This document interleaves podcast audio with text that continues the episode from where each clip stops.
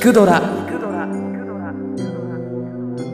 ラジオドラマで聞く名作文学。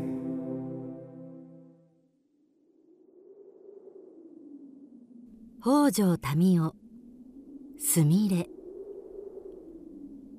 昼でも暗いような深い山奥で音吉じいさんは暮らしておりました。3年ばかり前におばあさんが亡くなったので音吉はたった一りぼっちでした。今年二十歳になる息子が一人やりますけれども遠く離れた町へ働きに出ておりますので時々手紙の頼りがあるくらいなもので顔を見ることもできません。音吉は本当にわびしいその日その日を送っておりました。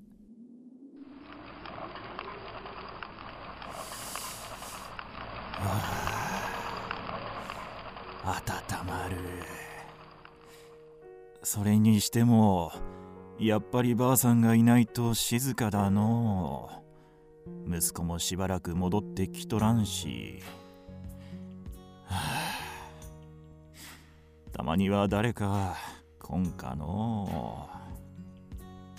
来る日も来る日も何の楽しみもない寂しい日ばかりで音吉はだんだん山の中に住むのが嫌になってきました。ああ嫌だ嫌だもうこんな一りぼっちの暮らしは嫌じゃ。そうだ町へ行こう町には電車だって汽車だってまだ見たこともない自動車だってあるんだそれから舌のとろけるような美味しいお菓子だってあるに違いない。そうだそうだ。町の息子のところへ行こう。こんな素敵なことにわしはどうして気がつかなかったのだろう。そう言いながら音吉は早速町へ行く支度に取り掛かりました。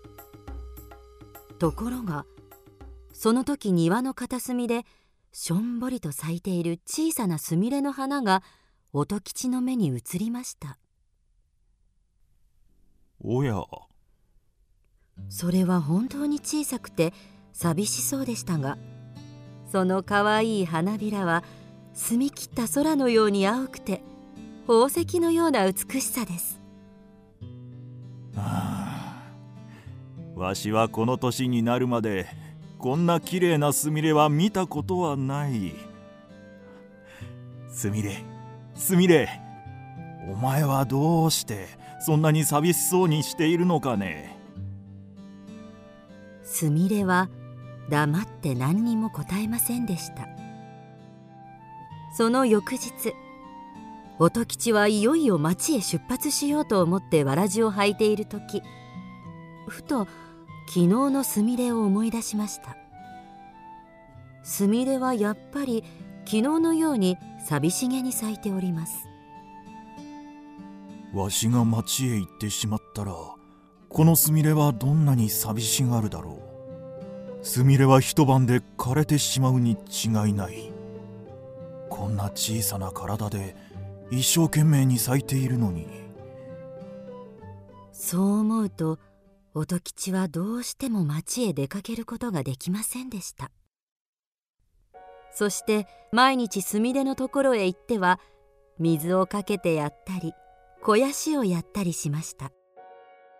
そのうちすみれは嬉しそうに微笑んで「ありがとう。ありがとう」と音吉にお礼を言うのでした。すみれはますます美しく清く咲き続けました。音吉もすみれを見ている間は町へ行くことを忘れてしまうようになりました。お前はそんなに美しいのに誰も見てくれないこんな山の中に生まれてさぞ悲しいことだろう。いいえ。お前は歩くことも動くこともできなくて何にも面白いことはないだろう。いいえ。どうしてだい？私は本当に毎日楽しい日ばかりですの。体はこんなに小さいし歩くことも動くこともできません。けれど体がどんなに小さくてもあの広い広い青空もそこを流れていく白い雲もそれから毎晩砂金のように光る美しいお星様もみんな見えます。私はもうそのことだけでも誰よりも幸福なのです。ふんそれから誰も見てくれる人がなくても私は一生懸命にできる限り美しく咲きたいの。どんな山の中でも谷間でも力いっぱいに咲き続けてそれから私枯れたいのそれだけが私の生きてる務めですああお前はなんという利口な花なんだろう。はあ、そうだな。わしも町へ行くのはやめにしよう。音吉は町へ行くのをやめてしまいました。そしてすみれと一緒に澄み切った空を流れてゆく綿のような雲を眺めました。